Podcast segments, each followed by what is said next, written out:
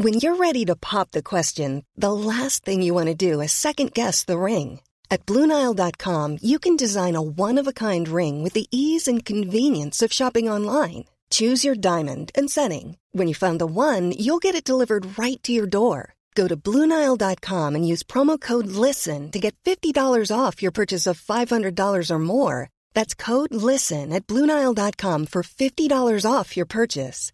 BlueNile.com, code LISTEN. Hey, it's Ryan Reynolds, and I'm here with Keith, co-star of my upcoming film, If, only in theaters May 17th. Do you want to tell people the big news? All right, I'll do it. Sign up now and you'll get unlimited for $15 a month and 6 months of Paramount Plus Essential Plan on us. MintMobile.com/switch. Upfront payment of $45 equivalent to $15 per month. Unlimited over 40 gigabytes per month. Face lower speeds. Videos at 480p. Active Mint customers by 531.24 get 6 months of Paramount Plus Essential Plan. Auto renews after 6 months. Offer ends May 31st, 2024. Separate Paramount Plus registration required. Terms and conditions apply if rated PG. There's never been a faster or easier way to start your weight loss journey than with PlushCare. PlushCare accepts most insurance plans and gives you online access to board-certified physicians who can prescribe FDA-approved weight loss medications like Wegovy and ZepBound for those who qualify. Take charge of your health and speak with a board-certified physician about a weight loss plan that's right for you. Get started today at PlushCare.com/weight loss. That's PlushCare.com/weight loss. PlushCare.com/weight loss. Hi, I'm Zibby Owens, and you're listening to the award-winning podcast, Moms Don't Have Time to Read Books. If you like this podcast, you will love my new anthology called Moms Don't Have Time to Have Kids. Check it out, and you'll hear from 49 authors about all sorts of things moms don't have time to do. All the authors have been on this podcast. Also, check out my TikTok, @WithZibbyandTracy, my other podcast, Sex Talk with Zibby and Tracy. Check out Moms Don't Have Time to Write on Medium. And, of course, my new publishing company called Zibby Books. And now back to our daily author interview site and a quick hello from some of my kids. Hi. Hi. Hello. Enjoy the show. Lisa Harding is the author of Bright Burning Things, a novel. Lisa is a writer, actress, and playwright. She received an MPhil in creative writing from Trinity College, Dublin in 2014. Her short stories have been published in the Dublin Review, the Bath Short Story Anthology, Headstuff, and Winter Papers. Harvesting, her first novel, won the 2018 Kate O'Brien Award and was shortlisted for an Irish Book Award and the Kerry Group Irish Novel of the Year Award. She lives in Dublin. All right. Welcome, Lisa. Thanks so much for coming on Moms Don't Have Time to Read Books to discuss Bright Burning Things, a novel. It's a pleasure to be here, and it's lovely to meet you. Lovely to meet you too. Could you please tell listeners what this novel is about? Yeah, so this novel is about bad mom. No, yes. She is an actress who is no longer acting. So that kind of, that creative impulse is taken away from her. I think I heard you say something wonderful earlier, actually, about an injured athlete. And I thought, yes, that's kind of like what Sonia's like. Basically, she's a very isolated woman with no supports, whose acting career has come to a full stop, who's on her own, has a little boy and a rescue dog. And she's really struggling with profound isolation, with trauma from her past, which hasn't been dealt with, and with sitting with herself. And then she turns to alcohol to try to soothe herself and then recreate those highs that she, really misses from her acting career. But at the time we meet her in the novel, she's a full-blown alcoholic, and she really is quite dangerous. There's a lot of mania and... yeah, so the little boy, he's turning 5, and there's a huge amount of love in there, but he is at risk. And the dog, she can't even care for the dog. I mean, she leaves the two of them together. But I think the thing about Sonia is she is full of love, and that's why I could stay with her, when I was writing her. Well, her intentions always seemed so positive. Right. Mm. Like the moment where in your opening scene where she goes swimming and leaves her son on the beach with the dog, and this sort of concerned older woman comes over and is wondering why she's swimming in her underwear and why she's left her kid on the beach and the dog and everything. And yet she gets so fiercely protective. And as the reader, we're sort of alongside her being like, hey, get away from that kid. Like, who is this old lady? And then you slowly give us signs of what's really going on, and how she's fantasizing about the bottle, the cold bottle waiting for her, and the smoke in the kitchen. I mean, it's like you clearly get a sense that even though she is so positive and possessive, right, about her loved one and how she's trying not to get him to cry in the backseat. Like all the mother things, right? You see quickly how perilous a situation it is. Perilous is a good word, yeah. And as you say, it's in spite of her better instincts. I know a lot about, addiction and people in the grip of addiction, and how I love that expression, the imp of the perverse. I don't know if you've heard of it, but Edgar Allan Poe, I don't know if he coined it, but he certainly spoke about it, but where people's impulses, it's like a dark little imp kind of propelling you towards the destructive forces, whereas there is this other instinct that's constantly battling in her, particularly when she has clarity. So she's either deeply hungover, which makes her very cranky and her reality is distorted at the moment, or she's drunk, right, at this point in the narrative. And yeah, it's a very distorted lens that she sees the world through, but in her eyes, as with, any addiction or mental disorder, it all makes perfect sense in there. So it's kind of, I was really interested in writing that, how the world rubs up against her. And as you say, she's constantly in conflict with herself and with the world outside her. But she doesn't have any support. Nobody is looking out for her. No, it's very sad, Yeah. Very sad, yeah. And I think, a few of my friends read the novel during COVID and they were like, wow, they're performers. A lot of my friends are performers. And that part, once it's cut away, it's like what you were saying about the athlete as well. Or if you're used to living at such a level of intensity and that's taken away from you, you do feel bereft and you do feel slightly mad. I was an actress for about 20 years and my own career stopped, and I mean there were there was a variety of factors there, but I remember facing the void thinking I'm mad. I have this what am I going to do with this energy that used to go into performing? Yeah, Ruby Wax writes about it brilliantly. I don't know if you've read any of her work about the getting addicted to the charge of attention and performing. And so my Sonia character is very much an addictive personality, and it latches on to different things at different points in her life.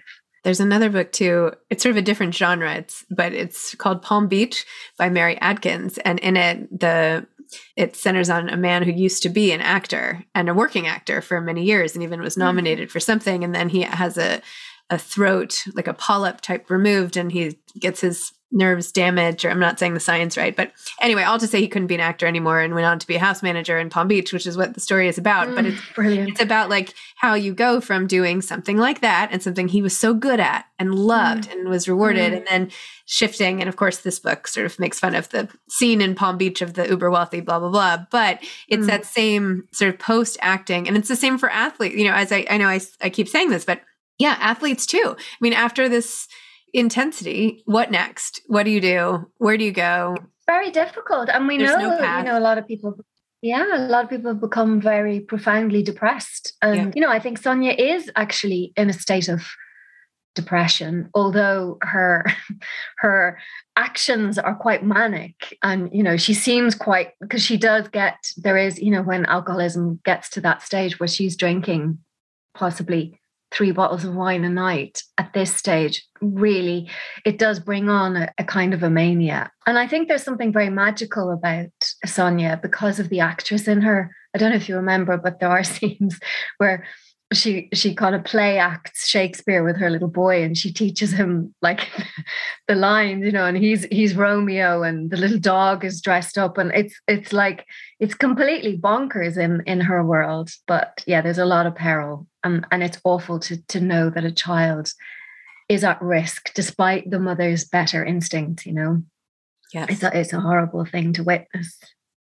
Sometimes I get overwhelmed doing this podcast because I feel like every book has a story about some poor child that has been traumatized or mistreated or something happens. And I'm like, are any kids out there okay? Maybe just not the ones in books. In literature, maybe that's literature, it, Yeah. There's a kind of a high stakes, isn't there, if you're writing about something like alcoholism anyway. Yes. But your writing style itself is so beautiful. I mean, I know you won a prize for your first novel and everything like that, but it is so literary and beautiful and almost poetic the way you write about the most mundane thing. I mean, a scene with like a boy in the backseat of a car, like I would say, like the way I would write it, like, you know, like the versus the way you wrote it, it's unbelievable. I don't know. I'm trying to find when they were in the car. As the car heats, fog forms on the windows. I draw a heart on the windscreen, keeping one hand on the steering wheel, and write "Mommy loves you" inside it. Tommy, look. I trace the letters with my fingertip, reading aloud. He opens his eyes, squinting, leans into Herbie, tries to hug him, arms only reaching a third of the way around his wide girth. The dog moans, a happy, contented sound. Good boy, Herbie, best boy. His thick tail thumps on the tatty nylon seats. My best boys, what would I do without you? And then you go on from there. It's just like so beautiful. And then you say, you think somebody's following her. The character thinks somebody is following him. And you say, I turn to the right, checking the mirror and see him still. But then no, it's not him. He was just having his fun. Harmless fun. It's okay. It's okay. It's okay. My heartbeat slows down as I think of the promise waiting for me in the fridge. I'm glad I had the foresight to do that. Chill it. It's hot in the car now and it's still warm outside. Oh, thanks, Zibby. It's good. Just lovely to hear it read out like that. Oh, it's so good. It's just like such great writing. No words are wasted. Like, I love this style. Well, thanks. Yeah, it's not for everyone, that style, because it's quite staccato. And it did, like, I did climb right inside her and wrote her from the inside out. And as you've just read, it's the first person. So it's the first person present tense. And yeah, it meant that I was living with this woman for 3 years.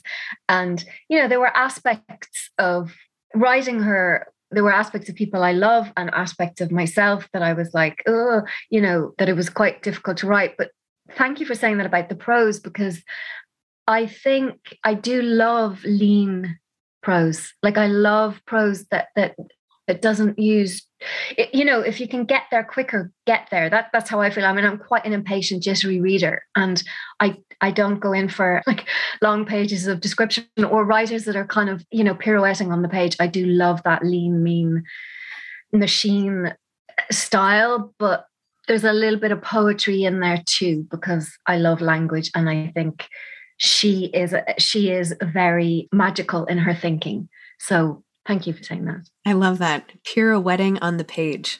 That's really you know cool. What I mean. I do. I know exactly what you mean. I'm like, yes, I do. Sometimes that's really beautiful too. I mean, it depends, you know, what the goal is. Yeah, if exactly. I mean, if it merits it. I often think like the form, you know, the form and the content need to kind of marry up for me. So sometimes you can feel when a writer is really reaching, and sometimes, as you say, it's completely intrinsic to the way a writer writes. But I personally love, getting to the bones of it. And I love editing. I think editing is a huge part of writing.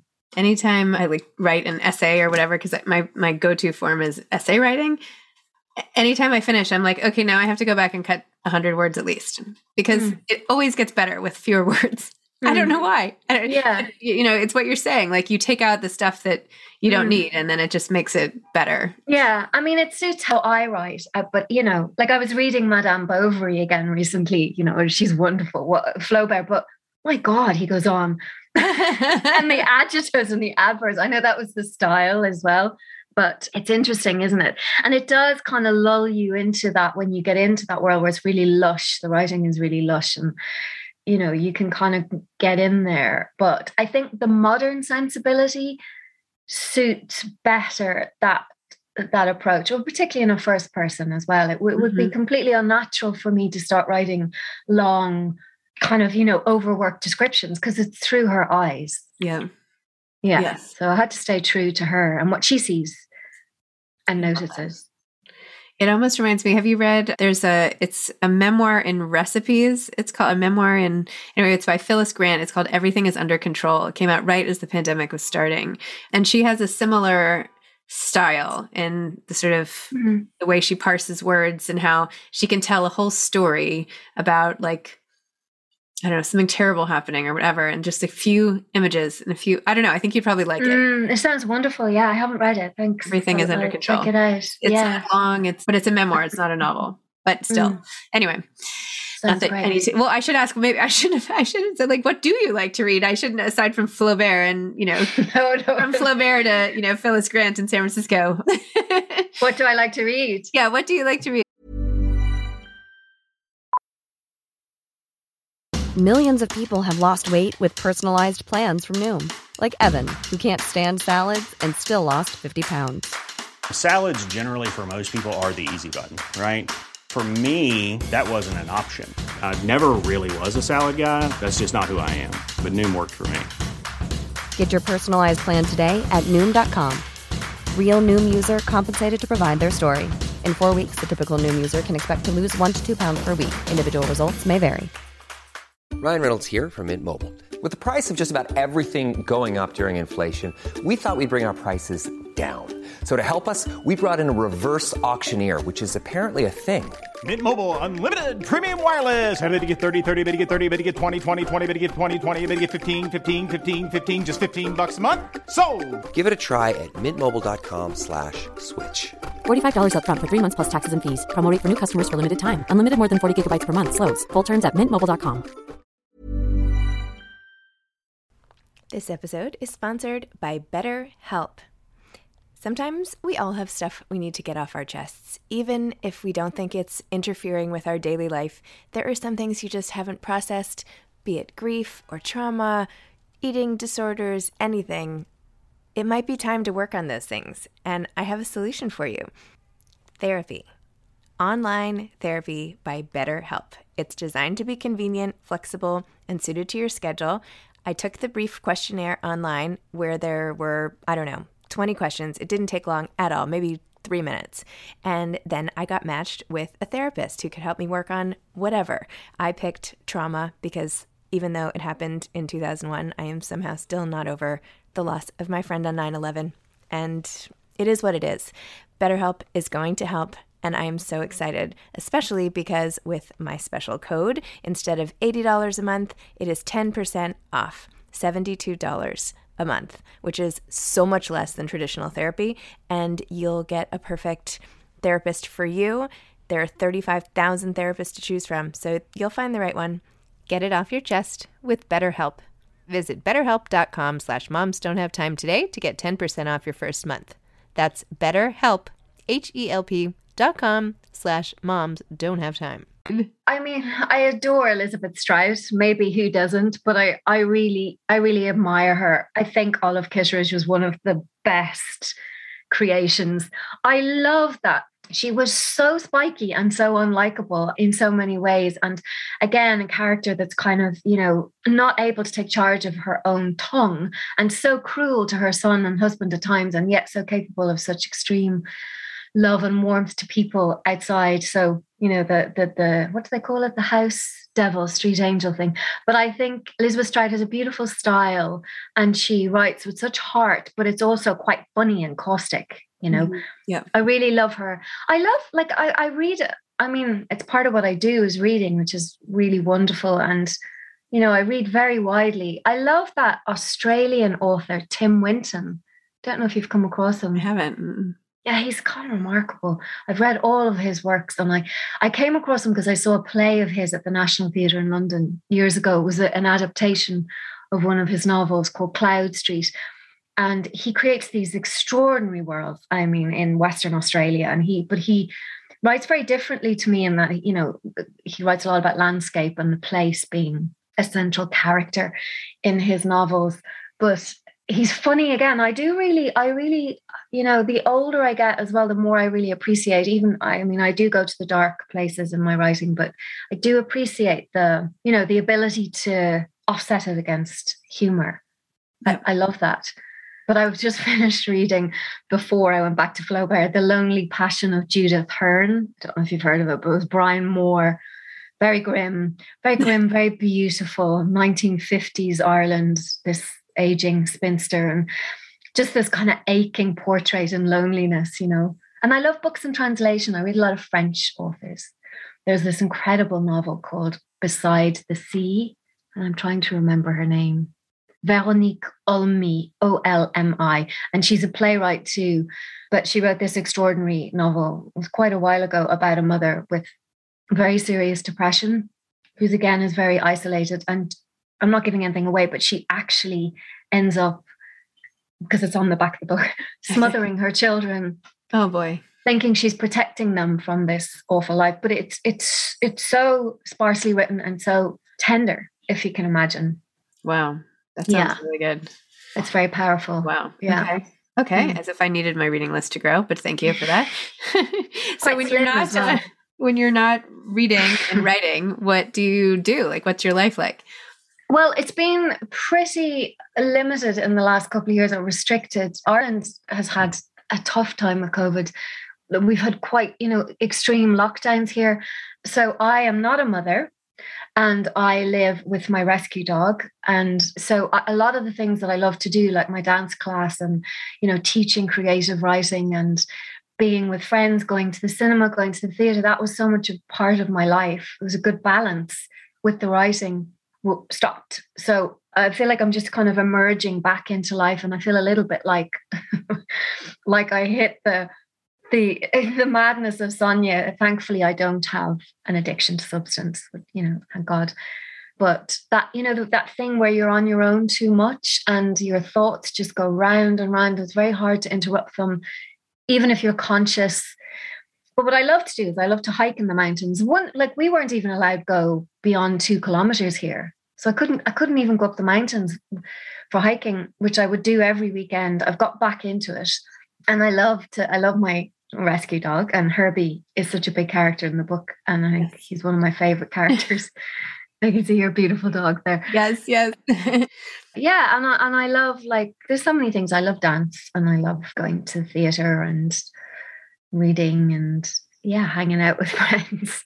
So it's just like life is beginning to come back to normal, but then we're getting all this dreadful, I don't know, media stuff at the moment. So I think people that lived alone during the pandemic, because quite a few of my friends are single. I mean, it seems to be, I don't know, it's a great proportion of society. I don't know what it says about society now, but are living alone, right? And I think that's had a great toll on people's mental health. I don't think we fully understand, but the impact of kind of being locked down on your own in a space and everything going online was very, very peculiar.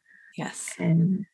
I agree. I think that many of the effects of people who are alone, the effects on children, the effects on, I know that mental health in children, I was just at this event by the Child Mind Institute, they don't even know the full, they were calling them COVID kids. What does that mean? What does it mean when you grow up and you can't see people's faces? And, but you're right, isolation. And I felt like I was going out of my mind all the time, but anyway. And I think I remember some of my friends, are in partnerships and they have kids, and some of them, not all of them, but some of them said it was beautiful time because they got to spend time with their partner and their kids in a way they hadn't because it's such busy lives. And that really can make people feel quite bereft that don't have that. Interesting. Do you know what I mean? It threw you back on this kind of supposed idea. They'd use the word bubble but family. And if people's family relations are very stressed or they don't have that, I think that there was just people really kind of looking at their life choices and thinking, what is this? Yeah. But also the alcoholism thing that I've written about in the book, or people turning to alcohol, that's really been on the rise. And also, we know abuse within relationships where that was already there. There was times where I would actually get really overwhelmed when I think of kids that were in families where all this was going on. And I know, it does. And I have a friend who works for Women's Aid. It's here in Ireland. And she was saying the amount of phone calls from women in these situations and children just not even getting out to school. So not getting their usual outlets, and where everybody's kind of stuck in a pressure cooker. So in a weird way, that character that I wrote, who's so profoundly isolated, it kind of, a lot of people ended up living that life, Wow. Makes me very sad. Yeah. I know.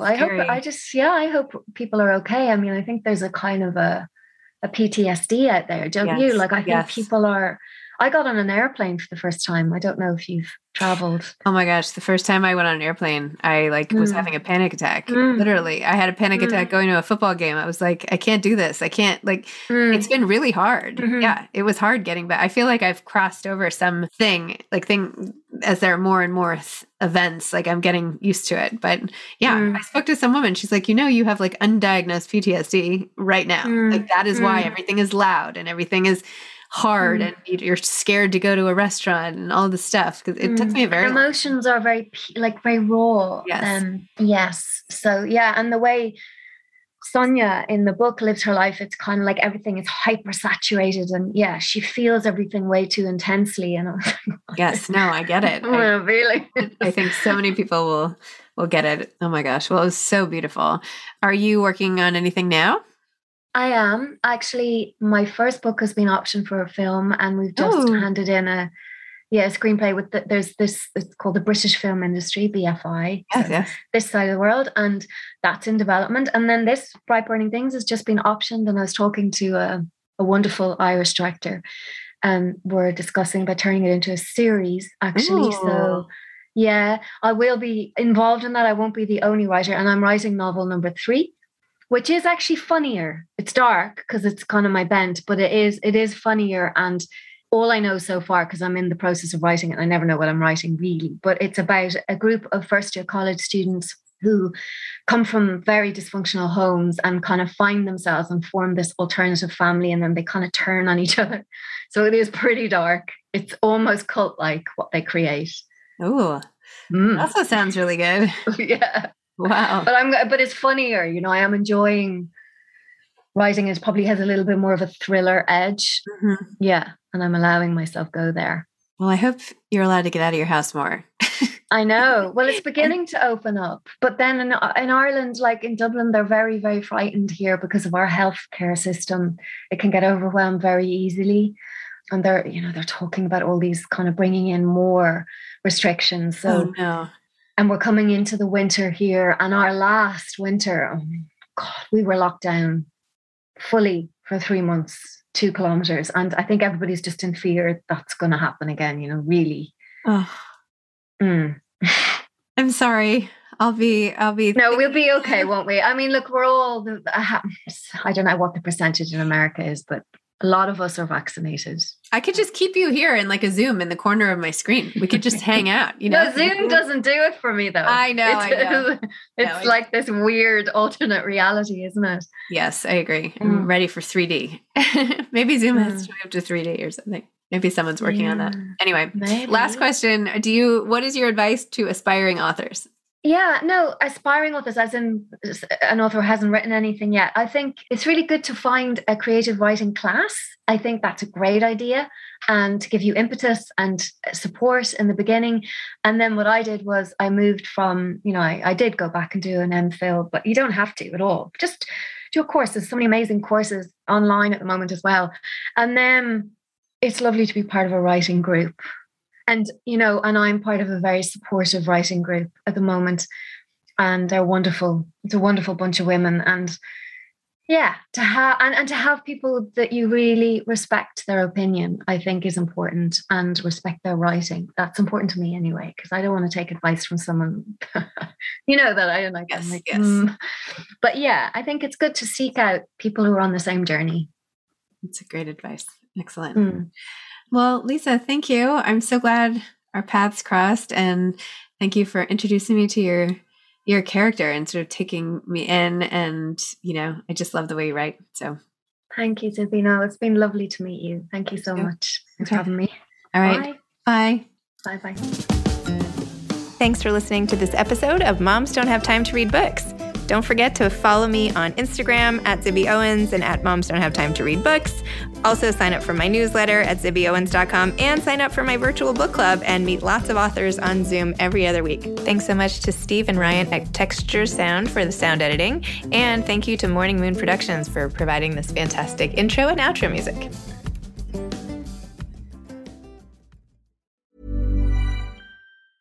Hi, I'm Daniel, founder of Pretty Litter. Did you know cats tend to hide symptoms of sickness and pain? I learned this the hard way after losing my cat, Gingy. So I created Pretty Litter, a health monitoring litter that helps detect early signs of illness by changing colors, saving you money and potentially your cat's life. Pretty Litter is veterinarian developed, and it's the easiest way to keep tabs on your fur baby's health right at home. Go to prettylitter.com and use code ACAST for 20% off your first order and a free cat toy. Terms and conditions apply. See site for details. Imagine the softest sheets you've ever felt. Now imagine them getting even softer over time. That's what you'll feel with Boll & Branch's organic cotton sheets. In a recent customer survey, 96% replied that Boll & Branch sheets get softer with every wash. Start getting your best night's sleep in these sheets that get softer and softer for years to come. Try their sheets with a 30-night guarantee. Plus, get 15% off your first order at bollandbranch.com. Code BUTTERY. Exclusions apply. See site for details. Hey, it's Paige DeSorbo from Giggly Squad. High quality fashion without the price tag. Say hello to Quince. I'm snagging high-end essentials like cozy cashmere sweaters, sleek leather jackets, fine jewelry, and so much more. With Quince being 50 to 80% less than similar brands. And they partner with factories that prioritize safe, ethical, and responsible manufacturing. I love that. Luxury quality within reach. Go to quince.com/style to get free shipping and 365-day returns on your next order. Quince.com/style.